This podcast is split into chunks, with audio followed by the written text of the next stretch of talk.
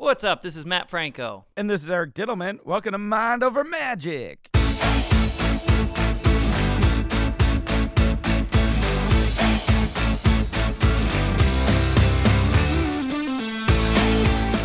What's up? Episode 72. What's co- what's Whoa, that was weird. I was going to say what's rocking, but the word started with a C.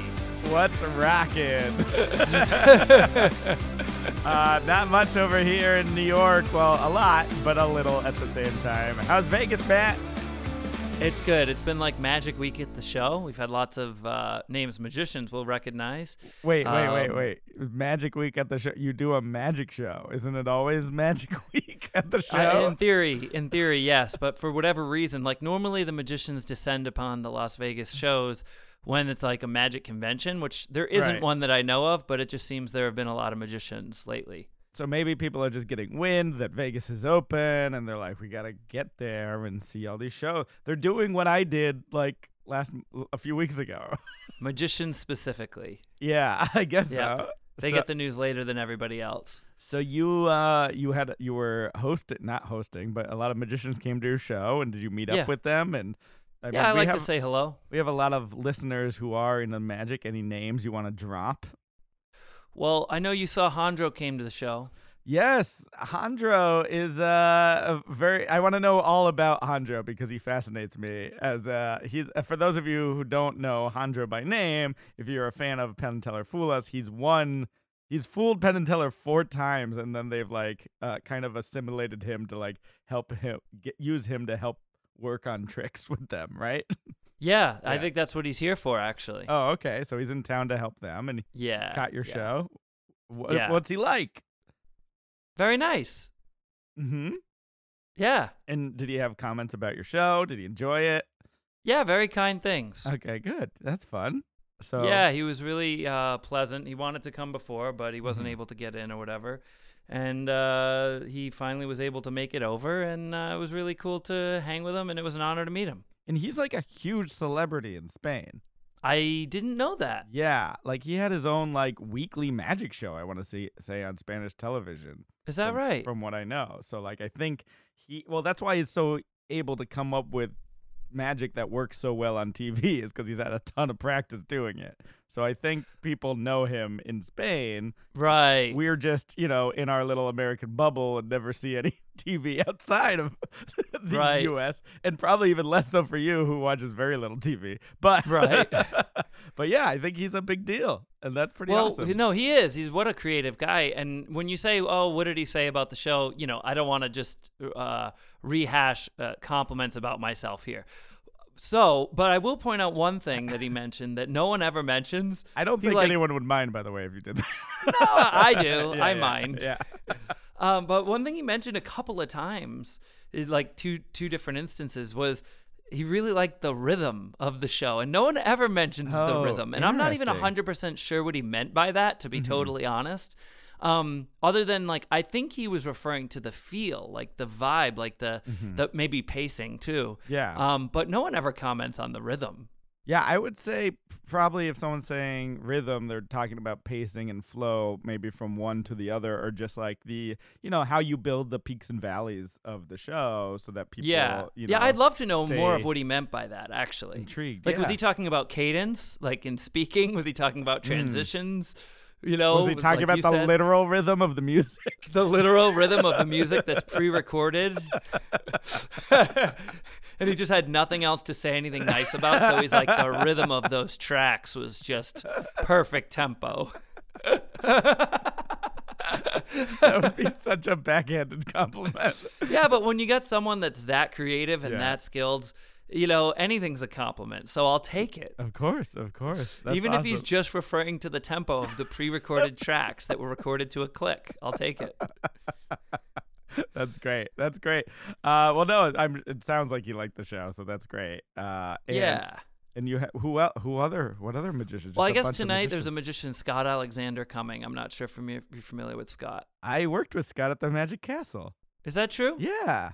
Wow. And he's good buddies with Puck, who um, was a um, on my season of AGT. So we, I mean, oh, there you go. me and uh, um, I think his full name was Malcolm Puckering, but he goes by Puck. Yeah. Puck. Uh, so they're good buddies. And uh, Speaking of Penn and Teller, we had their protege Piff the Magic Dragon last night. Oh, there you go. That's fun. I I mentioned to you I had seen Danny Garcia. Uh, he he came to the show as well, so Mhm. he kind of uh, And he's he- done a lot of different. He works on every TV magic show, doesn't he? right. And he's in town, I think, working with uh, the AGT live show, right? Right. Yeah, yeah. Right. So yeah, he mentioned that. Wow, there's so many magic people coming to your show.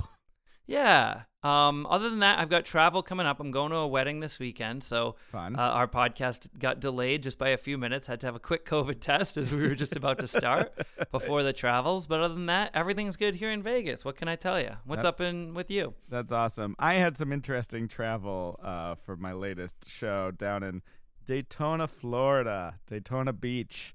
And uh, yeah, Matt, uh, apparently when you're booking your uh, rental car, uh, you should figure out if there's cities that are similarly named because I booked my car for Dayton instead of Daytona. So I did not have a car when I landed that I thought I did. I went up to the rental desk and I was like, I'm here to pick up my car. And they're like, We don't see a reservation. And I'm like, Uh oh. then, they- Oh my god! then they looked up the number and they're like, Yeah, this is for Dayton, Ohio, not that's awesome. Daytona. So it just goes to show how out of practice I am booking my travel stuff. Seriously. But uh, they were able to. Oh man, the whole trip was kind of all over the place. They were able to get a car for me and like right that wrong, and they're like, "Oh, it happens all the time." But I think they just Right, you're that. wrong. Yeah, right, my wrong. uh, they're like, "That happens all the time," and I'm like, "You're just saying that to make me feel better." but the car they gave me, I was uh, I was driving around, and the they must have just gave me their jankiest car because Well, as I was usually dri- they're pretty, especially from an airport location. They're usually pretty new. Yeah, they are pretty new, but there was something wrong with this computer system. After every 10 minutes of driving, the computer part would just shut down and reset. Of Which the is- car. It's really like dangerous if you're following a GPS or like using your backup camera. stuff like Right, that. right, yeah. So that- Wow. I, I was able to get through the weekend there and uh, yeah and there was other things about the show i didn't know until the day of that um it was a double bill show too so oh, I, you didn't know that? no we both found out via the the client's social media that That's ridiculous. yeah How do they not tell your agent that? uh, that's what we were wondering or like when i advanced the show how it didn't come up or anything like that Right, right. So it just puts you in a different mindset. We were able to adapt. It was a it was a juggler, very nice juggler I met. Um, his name's Niels Duinker, and he's yeah, like- I'm familiar with him actually. yeah, yeah. He was he's uh very talented. He had some really creative stuff, um, including um he he does a take on the cigar boxes. Uh, that you know they're just like random blocks that people don't really put any association to when you see most jugglers. But he turned it into like a three card monte routine. So he had three of them, and he borrowed some money and put them into the different pouches, and then just kind of mixed them up, and you had to keep your eye on it, which I thought was a really fun take for uh for a juggler combining some magic into you know his routine. Um, but yeah, we did the show. It was one of those uh you know we we were also graced. uh, Speaking of uh, other performers in the audience, we had um, um, juggler Charles Peachock in the audience. Yeah, oh yeah, yeah, he was on AGT as well, right? He was an AGT act, but he he was uh we basically did an ad for him, but both of us were using his he's got uh, like an audio sound system called Audio Ape. And- oh, I, I didn't know that was his. That's his. So me and Mhm. Niels were both using that during our show, and then like after the show, we just like took photos of it with our equipment and Charles. So that was kind of fun. Uh, but yeah, and then uh, I'm confused. Why was Charles there? he lives nearby, and he wanted to Oh, he his just came to watch. juggling friend. Yeah. Okay, it wasn't like a triple bill. Got No, no, no. I, I mean, that would have been a surprise too. I feel like once you hit two hours, maybe adding a third hour of juggling might have been too well, much. Well, you and I once did a show that was about three hours. I think it was longer than that. That's the famous House of Blues show. I'm not talking about House of Blues. No, I'm talking about a real show. oh, what was that one? You don't remember? Uh, was this? It was in New York. Oh, I don't remember. We performed this. at a college. I think it was me, you, and a violinist. Oh my god. okay, I remember that now. I mean, that was about three hours, right? that is that is the that's like um in improv you set up a pattern right we talk about setting up a base reality then one unusual thing happens and then you kind of follow the trajectory and everything that should come after that should follow along that line so if you set up magician mentalist that kind of sets up a pattern and then out of left field you don't expect a violinist as Right. the third act Hip hop violinist, no less. i know that's amazing uh, it was he- a long one. It was a long show. Uh, so yeah, uh, I I usually get the first flight out the next morning, uh, but for whatever reason, I did not do that, and I had a later flight, and then I just had time to kill in Daytona. That's fun. So I was like, maybe because it's you know supposed to be cold up here in the north, maybe I can get some sunshine down in Florida. But it's been nice up here, so I don't know why I did that. But I took the opportunity to go to Daytona Magic, which is a one of the few brick and mortar magic sh- shops around the country, and I just kind of hung out there for a bit and met the owner there and uh, What's his name? Harry Allen. Harry. Yes, Harry Allen. I'm very familiar with them. Uh, they because they're at all the conventions. They have a booth at all the conventions. Right. Great guy. Great shop. Yeah, yeah, and I just got to Um, sit. They really didn't recognize me at first because of the masks and everything like that. So I was just kind of like hanging back and watching, you know, them demo and work and all the custom. It was like packed for some reason in the afternoon, and like all the That's crazy. customers came in and like they were just like you know really focused on getting each customer exactly what they need that old style of brick and mortar magic shop right of that uh, individualized attention This Uh, used to be how magic was learned. So brick Mhm. and mortar magic shops were everywhere. And tourists could go in, and customers who were interested in magic could go in and Mhm. watch uh, magic live and in person, probably for the first time in their life in many cases. right Done well by someone who demos magic all day. hmm and you can you know learn the art of magic that way but also magic shops were a place where more experienced magicians in fact legendary magicians would hang out either in the shop sometimes in the back and and hang out there for hours sessioning. Sometimes it would be planned like once a week where people would get together or just random. And that was kind of how you learn the craft.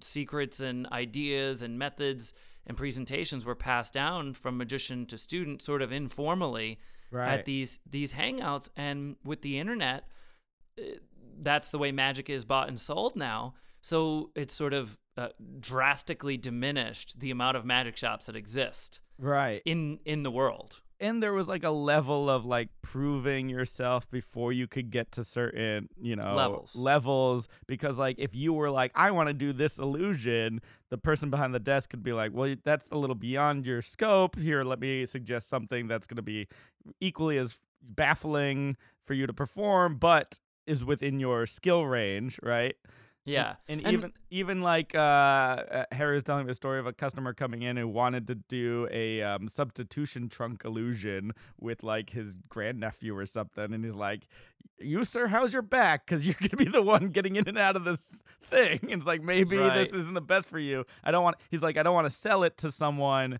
who's just gonna buy it and not use it. You know, I want them to get their money's worth and you know have a good experience with the product so that they'll you know not necessarily as the goal to come back but they'd more likely come back and be a satisfied customer you know with that individualization And that's the big difference, the customer service element. You know, now if someone's wealthy and they think, "Oh, I want to do this certain illusion, sub trunk, whatever," and that's 1500 bucks, that's it. They buy it, it shows up to their house, whatever.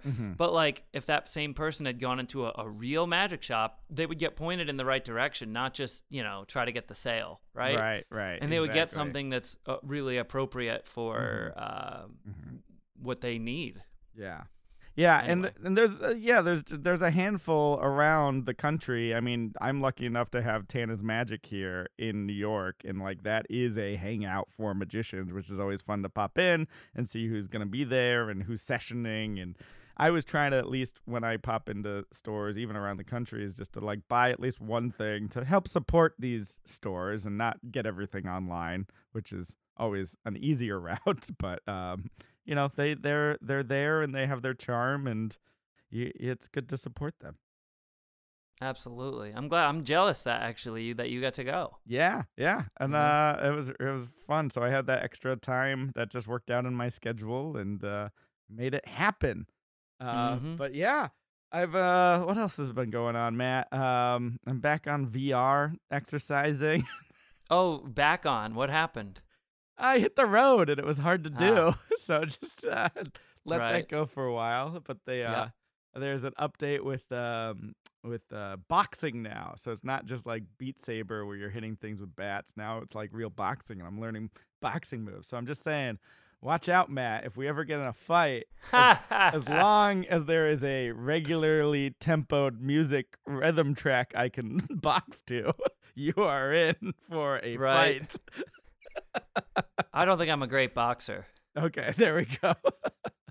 but once we end up on the mat, Oh, I've got it covered Oh from the wrestling from the wrestling days. I but mean, once standing is not my strong suit. I mean, I I did win a wrestling medal in in sports camp. Is that true? it is. Wow. Was uh? don't tell me. Birbiglia. Mike Birbiglia, your wrestling coach? he wasn't the coach, but it was the same camp. Yeah.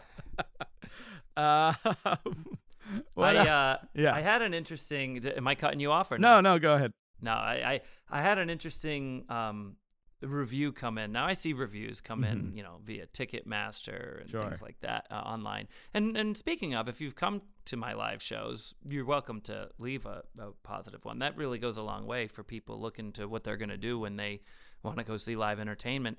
Um, and you know, we've got very close to to five stars as you can have on on all these review Mm-hmm. sites.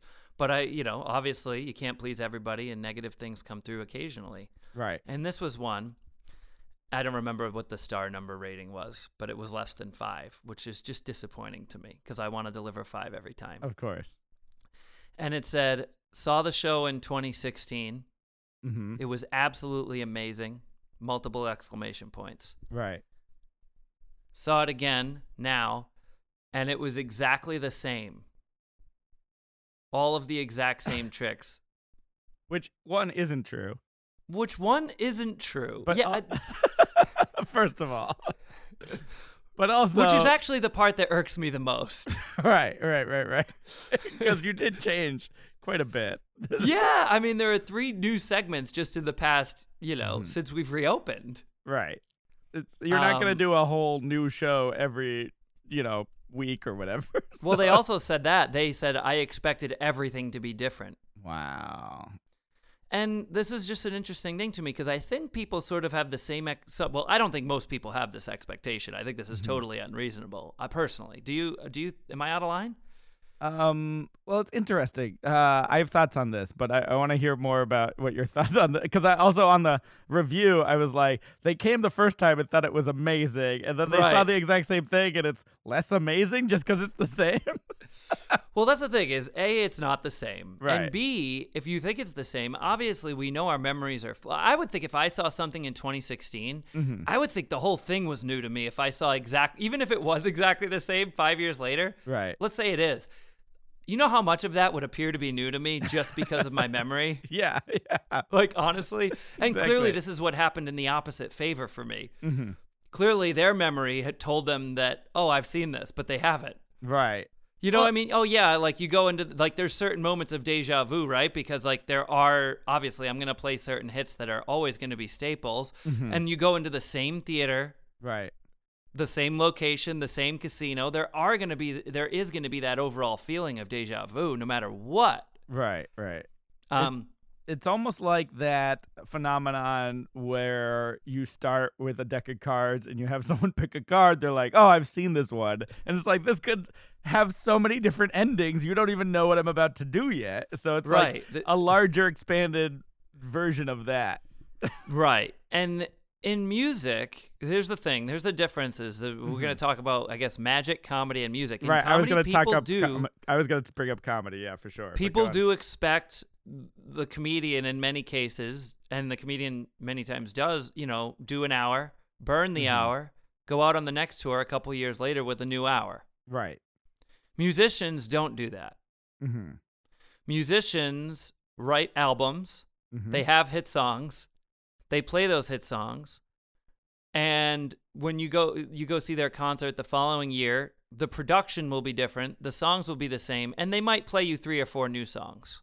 Right. A lot of times when they're like, we're going to play something off the new album, people are like, boo, play the hits. right. They're like, oh, it's time to go get a beer. yeah, yeah, yeah. Magic is this weird in between the 2 Mm-hmm, mm-hmm. because I do believe there are things in the show that people will be upset if I didn't do. Right. You have your staples, like you were saying, the things that are your hits that people, one, either recognize you from TV for. Like if you didn't do something that you did on television, people might get upset. So you got to put those in. Yes.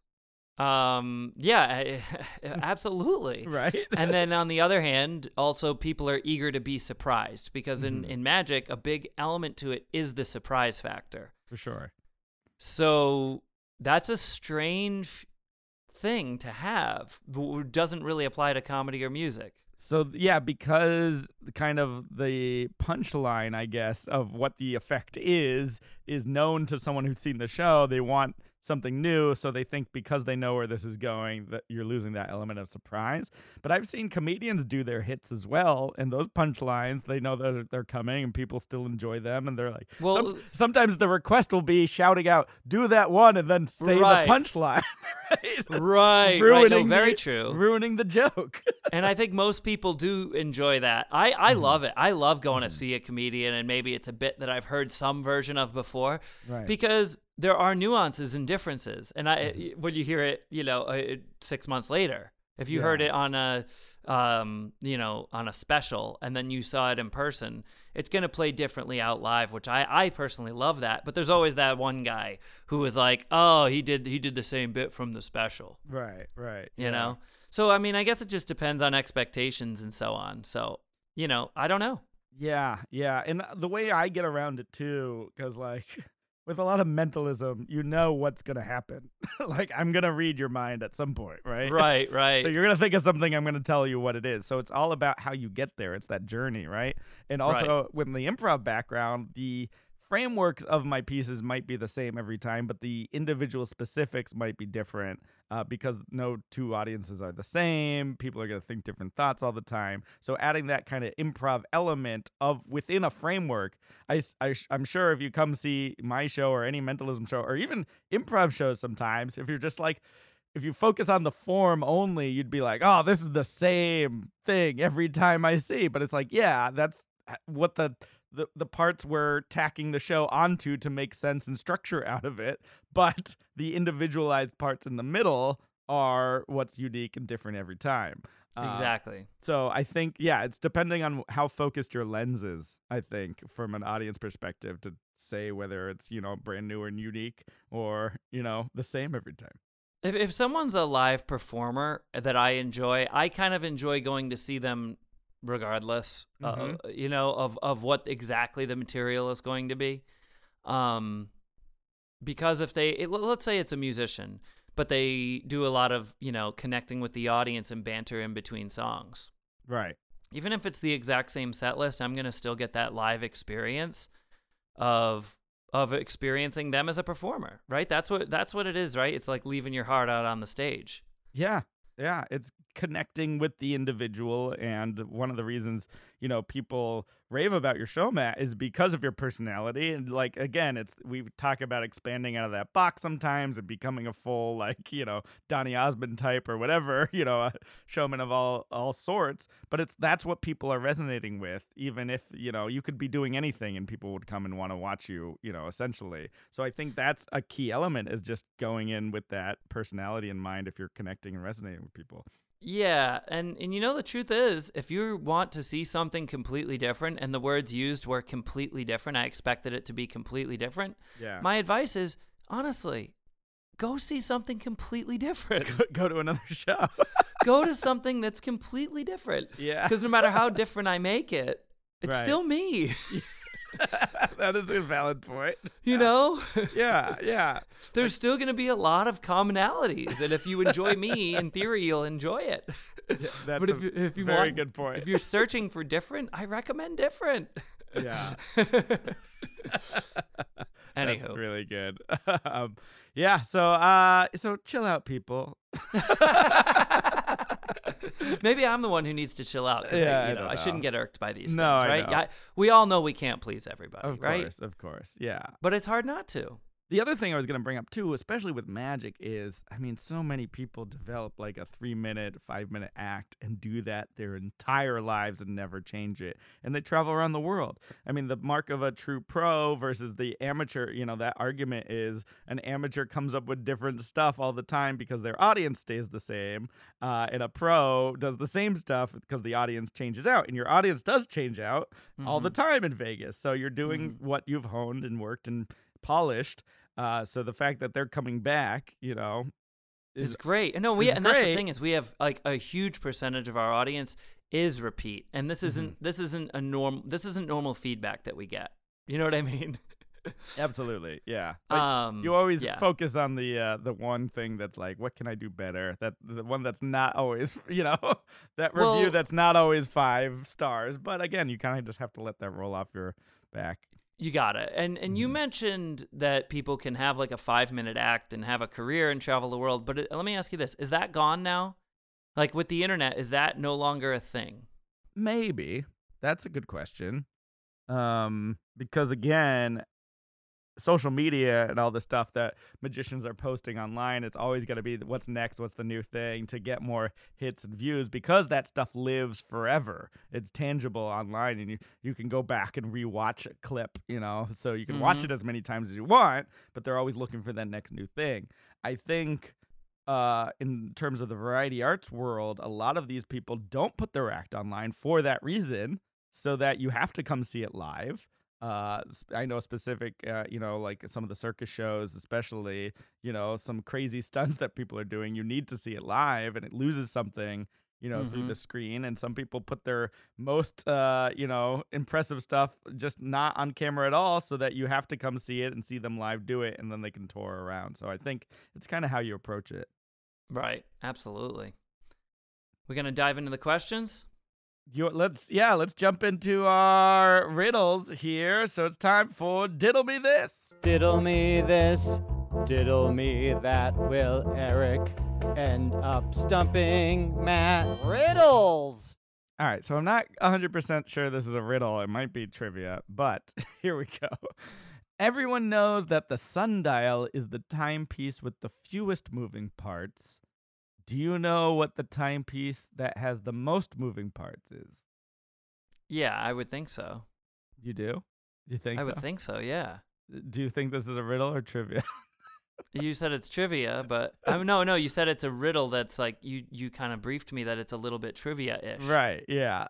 Yeah. Say say so- the last part of the question. So everyone knows that the sundial, which we all know, is a timepiece with the fewest moving parts. Not sure if I knew that. Well, it, do- it doesn't move. It's just like you could use like a stick in the ground at an angle, basically. Who's using a sundial anymore? uh, I see them a lot in like gardens and stuff. Okay. All right. I, well, I'm not Uh, aware. I don't. I don't garden. Uh, I mean, just uh, I mean, isn't Stonehenge maybe a, a giant uh sundial? I don't know. It has something to do with uh the where the sun is positioned. Uh, but um, that says, do you know what the timepiece that has the most moving parts is? The timepiece that has the most moving parts. I mean, the immediate answer that came to mind was watch. A watch. Ooh. Yeah, So maybe this is where the riddle part comes in. because they have lots of gears and things They do. They do. that that- move. But that is incorrect. uh, what other timepieces could you think of? timepiece. Yeah. So a watch obviously has the tiny gears and everything like that, but a, a watch would you put that in the same category as just like a clock or like a grandfather clock? Like I feel like yeah, yeah, yeah. I, has, w- I thought of those things yeah, already. has more moving parts, the pendulums and all that stuff, and the cranking. Well, and the grandfather clock came to mind, but I don't think Mhm. that's the answer either. No. So what? How else can you measure time? A sundial, right. That is one. a stopwatch Stopwatch. has moving numbers on the digital screen. Uh huh. Uh huh.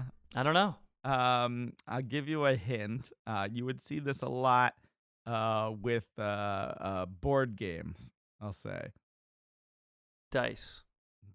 Di- how do you measure time with dice? Um, you could figure out a way. Large dice that has 12 hours on one die and Can I tell you something right now? yeah. I feel like an absolute idiot. I have no idea. Wow, you have no idea. All right, so um, I'm trying to think of it without giving clues. All right, how about um, uh, like so so say we're playing a game like Taboo or Categories, and like we have to have a timer, but I don't have a uh, Oh, this is this is a butt trivia. So I have to I flip it. something over. Yeah, what is it? Yeah, yeah, yeah. It's a uh, it's an hourglass. An hourglass. Yeah. Yeah. and why is it the most? It's not because the little grains of sand that fall are not considered parts. They are parts. They're moving parts. Of I think it's a stretch. That's it's what I think. Part of an hourglass. I no longer feel like an idiot. I have redeemed myself. I'm not going to let this one bother me. I'm moving on with life. the thousands of grains fall from the top to the The bottom. grand they're is mo- not a part. They're mo- gra- the grains. Yeah, the moving thousand of grains, Grains. of sands. Yeah, I- they're moving. I agree that they're moving, but uh, they're not really parts. they are a part of the hourglass. They are a part, but individually, they're grains. All right, I think before we start getting to a larger semantic battle, let's move on. Mat picks up the question, then he stares at it. Eric's at the ready, time to use his wit. Pressure, pressure, pressure. Trivia, pressure, trivia time. All right, answer this quickly. okay, Who cut Vincent Van Gogh's ear? who cut Vincent Van Gogh's ear? I just went to the Vincent Van Gogh exhibit. I want to say it was himself. That's like my first instinct. Who cut his ear? Who cut his ear? I'm thinking, is this a riddle?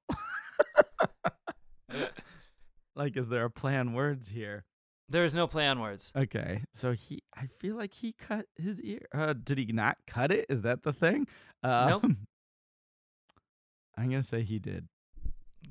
Is that the, that was it? I thought it was too simple to be The reason that. the reason it's a little bit riddly is because a lot of times people are aware that he mailed it to his girlfriend. I don't know if that's a myth or what, right? but like you could you could mistake it that his girlfriend cut his ear. oh, Because then in many ways it's like more feasible that that happened as opposed to someone cutting off their own ear. no, I think people know he spent some time in the, uh, you know, the psychiatric hospital and I, I told you it was on the easier side yeah, today. then we got it. Very good. Good work. Uh, um, very nice. I should know after seeing both Van Gogh exhibits. Uh, the uh, I saw a show last night. Yeah, I've been I've been watching a lot of shows as well. What's going on with yours? Oh, I went to a live show. I went to see Colin Oh. Quinn here in New York. Oh. Yeah. oh, So Colin Quinn, uh, are you familiar? A comedian, uh, was on SNL for a while, but he's Yeah. since gone on to done many uh, one man shows. It was in a nice theater down in the West Village. Uh, huge stage, and that was the thing he commented right away. I was with a buddy, and I even lined in. I was like, "This is a pretty deep stage. Like it goes all the way back." And he's like, "No, it's, it's normally used for theaters." And then the first words out of Colin Quinn's mouth when he came on is like, "Oh man, the stage is larger than the audience." Pretty great. Uh, but uh, I specifically wanted to see Colin Quinn. I really liked his HBO special. I think it's called Red State, Blue State. Uh, I'm not 100% on that, but something like that. Uh, and I, I love that he can kind of walk this line politically where he kind of makes fun of both political parties equally, like left and oh right great, yeah. and he kind of walks down the middle there and um and then he does a bit in that special too where he just basically goes through each state and also says like something terrible about each state so everyone is included. It reminds me of like don rickles when he would make fun of you know all different types of people and races but he would do it Right. so equally so everyone's on the same footing there.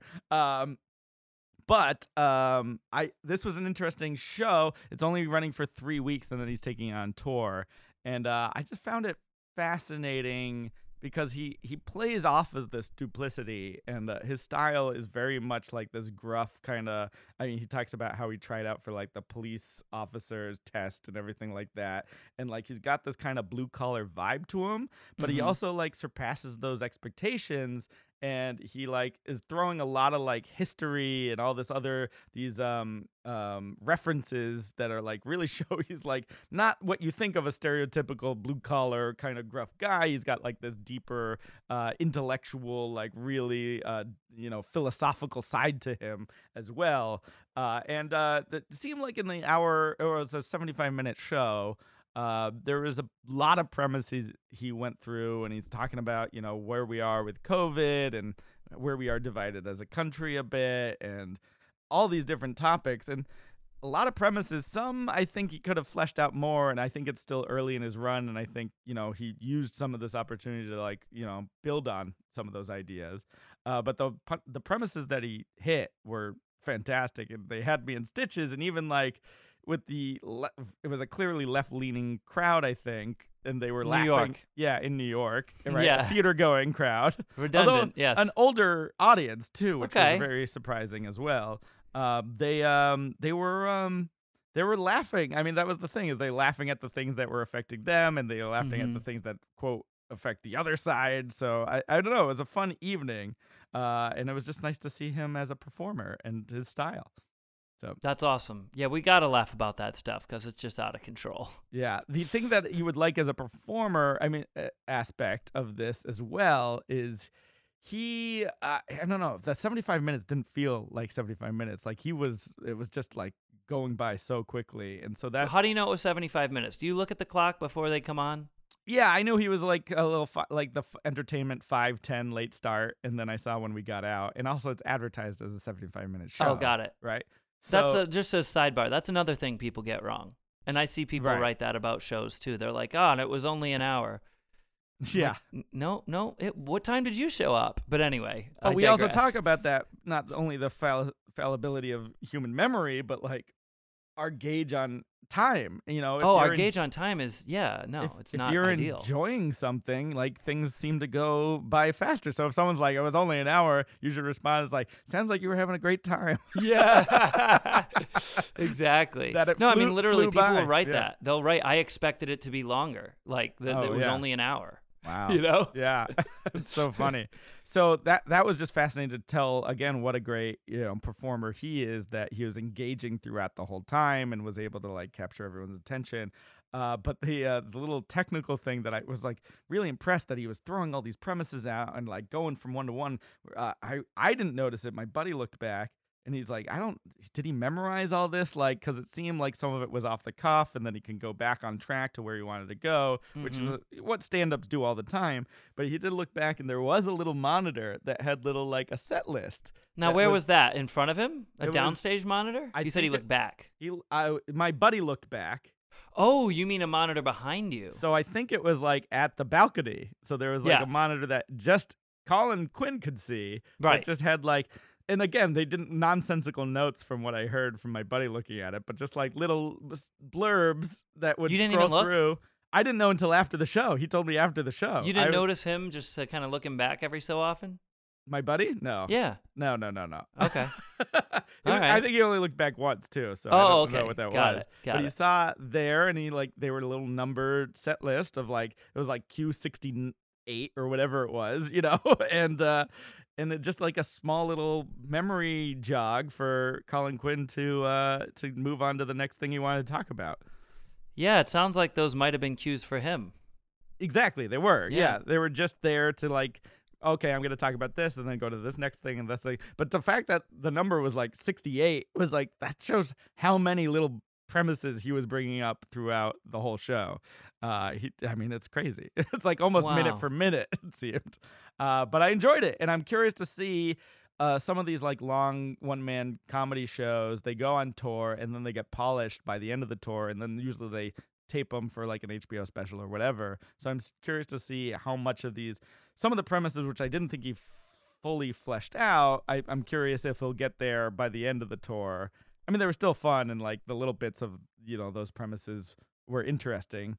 And they also didn't have to be as hard hitting. And he he would comment because he's in the moment and present. He like went on a little diatribe about like mustaches. He's like, oh, I thought it was interesting. I guess this audience didn't think it was. Yeah. So it's like, well, we'll get back to the topic then. You That's know? awesome. So, but he, oh, it was great to see him live and to see actually him perform. So, uh, I recommend uh, checking out his tour, uh, and uh, especially if you're into like kind of the, the politics and stuff, because he kind of steers towards that as well. Uh, but yeah, that was fun. You you aware I'm using a monitor? You're using a monitor in your show? Yeah, but it doesn't have text on it. Are you aware, are you even aware of this? I didn't know that at all. So there's a monitor in the back of the room that I okay, it'll come on occasionally. Uh, and the reason it's there is so I don't have to look back if we're using iMag, which is like the giant screen behind me. So I don't have to look Mhm. back at it. I can see the framing of the shot Oh, that's clever. So just that- looking straight ahead. So that you know to make sure your hands are there and because i know in Um, the in the coin thing you did i mean you use that as a line but you look up at the, the overhead camera and then it looks like you're looking at the behind camera just to check framing but At that point, I don't think I can see because I'm covered though, right? uh I, I think it's before you're covered Gotcha. Yeah. Gotcha. Oh, You're- oh, you mean I look directly into the camera, not yeah at the yeah yeah you put your head down on the table and you look yeah, up. to the screen, to the camera. Right, right, right, right. But that, that's um, smart to have the the framing ahead of you so you can check out and see making sure that your hands are Well, I can see that it's in focus. I can Yeah. see if it's blown out for some reason. I mean, I can see a lot of things by that. Um, do you know? Speaking of monitors or lack thereof, do you know Joel Osteen? Uh, yes, especially he he brought him up in the Colin Quinn brought him up in the show last night. What was what, what did he say about Joel Osteen? What? How about that tie-in right Yeah, there? I mean, I didn't expect that. Keep That's going. like a mentalism trick in itself. uh, no, Colin Quinn was basically talking about the uh, different apostles with Jesus and everything like that, and he only named a few, and he's like, "Believe me, I know them all. It's it's easier than it looks. It's, I don't know how Joel Osteen does it. you know? Just kind of was like ragging on that, but um, but yeah, why'd you bring up Joel Well, Osteen? and you know, say what you wish about these, you know, mega rich Mhm. uh, religious figure, uh, motivational speakers. I'm not sure what what they Yeah. are, right? But Joel Osteen, I've seen for years on television, and Mhm. he's got to be like the best public speaker I've ever seen in my life. Wow. And I have you never seen him speak? I've seen maybe little bits. I haven't really no. All right, so I watch it with an analytical eye, Sure. and I'm watching. And this has got to be it's in a it's a huge arena in Texas that he I, I, Right. I have to use the word performs in. right. so that he performs in. And I watch the camera angles and they sometimes shoot from behind him and he does a different like 1 hour speech or sermon or whatever it's called every week Mhm. and I don't see him reading. no. I when they I don't know if it's like a trick with the angles and the cameras or what, but there's appears to be no prompter, no Mhm. monitor, and like he'll occasionally circle around the podium and glance, and I mean glance at his notes. I just don't understand it. if he's memorizing an hour spiel, a new hour, completely different than the week before. Right. I mean, every week, I, that is absolutely insane to me in front of a live audience and the TV cameras. I don't know. I if anybody knows his secret, I'm tempted to go down to Texas. I think it's in Texas to Lakewood Church to find out what's going on because I find it to be impossible that anybody could do what he's doing. But Well, anyway, I think it's just the motivation so he doesn't get a four and a half star review that says, "Oh, it's the same thing I saw." it's the but how does he memorize shtick. it? how does he know? I, I'm, dude. I'm not kidding. I've it's a mystery to me for years now, and I'm Mm-hmm. like, I'm trying to solve it. Some people put in the work. Maybe he's put in the work. You think he's memorizing it, and then just when he does the little glance down at the podium, that's how he knows where to go next. Oh, it's also the thing too is like if you're doing that so often, you can just kind of I maybe he's improvising it, right? Is it does it feel poli- I mean, you can get to a level where it feels scripted, but it's all improvised and just doing uh, you know, these speeches off the top of your head. There- there- just, I mean- just keep hearing you talk. Like some people like to hear themselves talk. Maybe he should start a podcast. I don't know. He probably has one. Uh, but that's interesting too because I'm wondering it ties into another thing, and I think we need to jump into the mailbag for this. Okay. Because we did get a uh, message, so I'm gonna play this. The mailbag. I've got mail. we Uh, got a message. One one message. This this was one I wanted to pluck out. Yes. uh, from Alex, who says, uh, "Can you talk a little bit about confidence?" And I'm curious if that ties into uh, what we've been talking about as performers and taking, doing these long monologues. uh, but just like, how do you approach confidence, especially if you're doing a lot of speaking and don't have that? Uh, what What are your thoughts on performance confidence and building that up? The important thing in to have confidence is to to feel comfort, right? Comfort. This is gonna. This almost sounds like this is improvised, but this sounds like a good Right. thing. Comfort See? comes This is before what I was saying. confidence. yeah, let me let me do my best Joel Yeah. Osteen here. Comfort comes before confidence. I can't do the southern accent, so forget that. But that's true. You get comfortable, like so comfortable with what you're doing, you then inherently have the confidence to deliver it when uh when you're under fire. Yeah, that that's very much in line with uh, what I one of the biggest lessons I learned from when I went to music school back in the day, and you had to get up and you'd you'd have to perform in front of an audience, and I realized the parts where when I felt most nervous was when I felt least prepared. So uh, making sure I had the time in the practice room and knowing what I was gonna say, and you know, sing in this case back in a former life of mine but uh, to to be overly prepared because even when you think you're prepared, right? You other things are going to come up. You're going to be focused. The adrenaline of performing is going to get to you, so you're going to forget a lot of that. So being so prepared that when all that extra stuff comes, when you're actually live on stage in front of people uh, that it becomes second nature. So you don't have to be thinking about the technical aspects that what you're going to say that part. I think that is the key to overcoming stage fright which is a lot of the key towards becoming confident right? Because you're focusing more on what you're what you're saying in the and i think if you also figure out what your intent is toward the audience right of like what you're trying to relay what con- emotion you're trying to get out of them that makes you more confident as well because it's less about you and how you're wondering how you're going to look and how people are going to perceive you and you're thinking how do i give this gift or whatever message or experience to the audience? and putting the focus on the other person is a good way to tackle that Yeah, wow, you just reminded me of a couple of things. Okay. Um, well, I think Eugene Burger, the, the late Eugene Burger, said thinking kills magic. hmm So if you're thinking about what you're doing, you're not really present with the audience and presenting it. right right You know, which just echoes what you're saying. Um, but also, for some reason, this reminded me. You said other things are going to come up. I had major. I had a major audio issue did uh, in a show this week. what happened So it was really annoying. Um, I heard like a, a, a picture if you had like a handheld microphone and you like slapped it, that Mhm. sound that you would hear, sure that sound kept happening. And now I wasn't using a handheld, I have like a, a, a clip on mic. right And that sound happened. And I thought, oh, I just bumped it. mm-hmm. And then it happened again. And then it just started happening frequently mid performance. and I was like, okay. And I, I, I found a, um, a moment in the show. This was towards the end of the show, actually. And I found a moment where I'm about to thank the crew, which we've talked about before. But I, Right. I, I'm going to say thank you to the backstage crew, the ushers, and so on, which was a perfect time to have one of our crew members run out uh, the backup microphone to do a swap. great And the way microphones work, it's clipped on my belt, it runs up my shirt and clips on.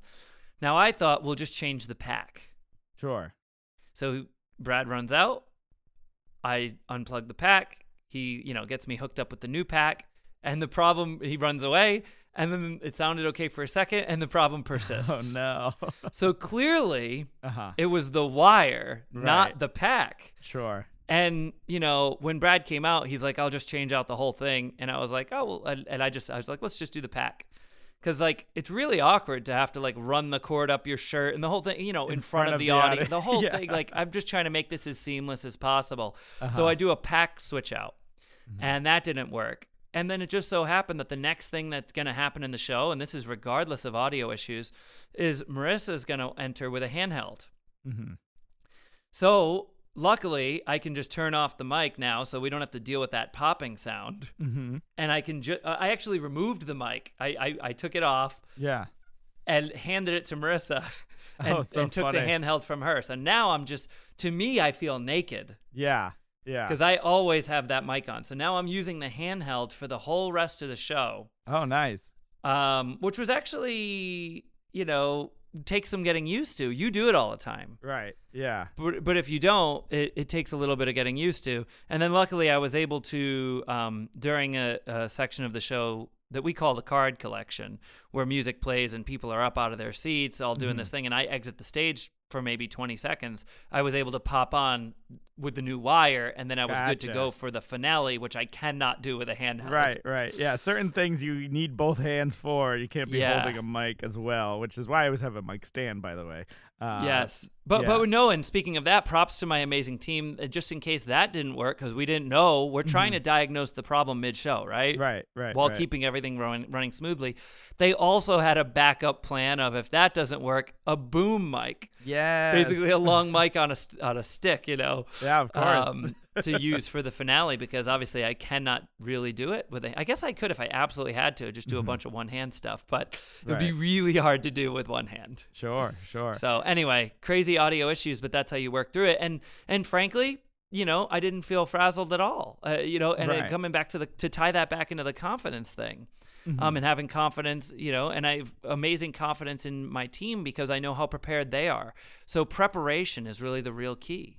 Yeah, exactly. And the fact that you've done the show many, many, many, many times, so you know if things go off the rails, how to get back on, and like so. So I think it's just the confidence of knowing that no matter what happens, things you're gonna be okay. Things are gonna you're gonna still put on a good show. I think that's a, a key element of confidence. So I would say if anyone's you know having trouble with confidence and getting out there, it's it's scary at first, but you kind of have to, as the improv, you know, Del Close saying uh, that was at the pit always said is follow the fear. You got to get out there and start doing it, and the more you do it, the less scary it becomes, and you're gonna build that experiences that happen. You're gonna see you survive the worst fears or anxieties that happen, and you're gonna just keep know that for the future. Like, oh, if this thing comes up, put it in the Rolodex, and then you know how to handle it later. You know. exactly. Well, that's the thing. Experience really is the best teacher, and and you don't really make those same mistakes twice if you're paying attention. Absolutely. So I'll tell you, man, I, I felt like an absolute rock star when I did the seamless transition of the mic pack. He comes running out, boom, boom, boom. We're talking seven seconds later, maybe. And it switched out. He's gone. I did a thank you to the crew as he was doing it. It was just impeccable. And then immediately the wind came out of my sail when the new mic pack also made the same popping sound because that wasn't the issue. uh, there, there's a second part to this email, by the way. I wanted to Oh, oh. yeah, yeah, yeah. It says, uh, I I know that uh, confidence is broad, but uh, in some ways you've gained confidence over the year. How do you still remain humble? As the other part of this, it says the the fact that you get the courage to perform as often as with you do without becoming overconfident, like some performers fall into. So, what, Oh, do, you, what do you have to say about that? Um, well, I think I've fallen into it actually um, as a teenager. mm-hmm. and I'm thankful that I fell into it as a teenager. Yeah. Uh, um, it's a careful line. Um, you have to have confidence, but you don't want to cross cross over into cocky, yeah. Yeah. right? And how do you avoid it? Um, well, I just have like that whole performer uh, you know, complex of like, oh, I everyone else is better sometimes. so that keeps me humble, right? Right. you, you're always gauging and, you know, trying not to compare to others, of course, as we've talked about on the show, but like just to be like, no, I'm doing things that I'm doing for a reason that are, you know, making me happy as a person. So I am kind of always a- aware of like am I doing this to bolster my ego, that hustle porn we talked about in a previous episode, or are we doing it because, you know, I'm, you know, want to be doing this? So I'm I'm kind of always asking those questions about myself in the back of my head and just kind of staying true to myself and I think I'm just normally a pretty humble when it comes to certain things, but I definitely know those moments when I cross into the overconfident or cocky Sure. things as well, but it just feels icky. I think I developed that like, oh, that felt like I was selling out or whatever the the, the feeling is at the same time. Well, let's let's imagine where that overconfidence comes from, right? It generally, for the most part, comes from uh, adulation from others, Right. Right? Right, right. So, not believing your own press or not believing your own hype, I Mhm. think is probably the key here. So, if someone says to me after a show, you know, uh, that's the best sleight of hand I've ever seen in my life. That's great, and and I I view that as a marker for like what I want to achieve, what I want to um, I like I feel like my job is done, but don't take it uh, at face value of oh that means I am the best sleight of hand artist, right? right. Yeah. I think you want to if people are giving you that positive feedback whatever it is, if people say wow that's amazing, that's the greatest magic I've ever seen or whatever it is, this is the best show blah blah blah. Awesome. I think you look at that I'm not saying glaze over it. Mhm. Look at that and go awesome. I achieved the highest mark of what I uh, uh, well, if if that is how you're grading yourself, I don't know. um, I don't. I, it's hard to say, but I think you just don't want to take it at face value. Mhm. You can look at it as only a, a, an achievement of like your goal has been like your your job was done. You can feel like you did your job, but there's a difference between like doing your job and thinking I'm the best. Right, right. And I Right. think that comes from too what we both have here as well. Two other points I want to bring up. One is we're both been lifelong learners, right? So we Yes. we always think there's something more to learn about our craft or entertainment or what we're doing. So we never have this attitude like I've learned it all. I've reached the peak peak Mat Franco or Eric Dittelman that we can be. No, there's always room for improvement. And I think that keeps Right. you humble. And the other part is having someone, so you're not just surrounding, like you're saying, with e- either audience members or people on your team that are, or friends, Or friends. that are yes men that are just saying what yes whatever you do, like we or yes women. Or yes yeah Yes people. yes people that's a good phrase yeah perfect so the fact that you know we call each other out on things all Yes. the time uh you Mhm. know and to be like uh that wasn't as great as you think it is or this isn't as you know amazing as you think it is or like or if you're being overconfident you have the people who be like yo chill out a little bit Chill you out know? a little, yeah yeah. yeah yeah so i think it's good to have people who you trust that can tell you the truth sometimes Mhm. even if it's the hard truth that you don't want to hear all the time and th- that can keep you humble as well Yeah. So, uh, Absolutely. so Absolutely. thanks for doing that for me matt and i hope you appreciate when i do it for you but we should uh start to wrap up uh let's get into our goals first uh so your goal last week was to uh to convince me to send you links for you're trying to work on your podcasting uh setup here yes. still think Thank it you for that. good. You said, yeah. Let me just for for for Mhm. the listeners. Eric followed through on this with a very detailed email with many links that I have to explore for beefing up the uh, podcast setup. So thank you for that. Very very helpful. which was essentially my goal as well so i completed that Let me tell you, you killed it. okay good i crushed the goal You crushed it. Uh Yeah. huh. And I started another magic book as well. Uh, so I, I'm my goal this week is to finish that book because I have some downtime in Mhm. between shows when I'm up in Erie. Uh, it's nice. By the way, I'm gonna be. Uh, this is jumping into plugs in just a bit, but uh, I'm gonna be in one place for a couple days doing shows, which is rare for me.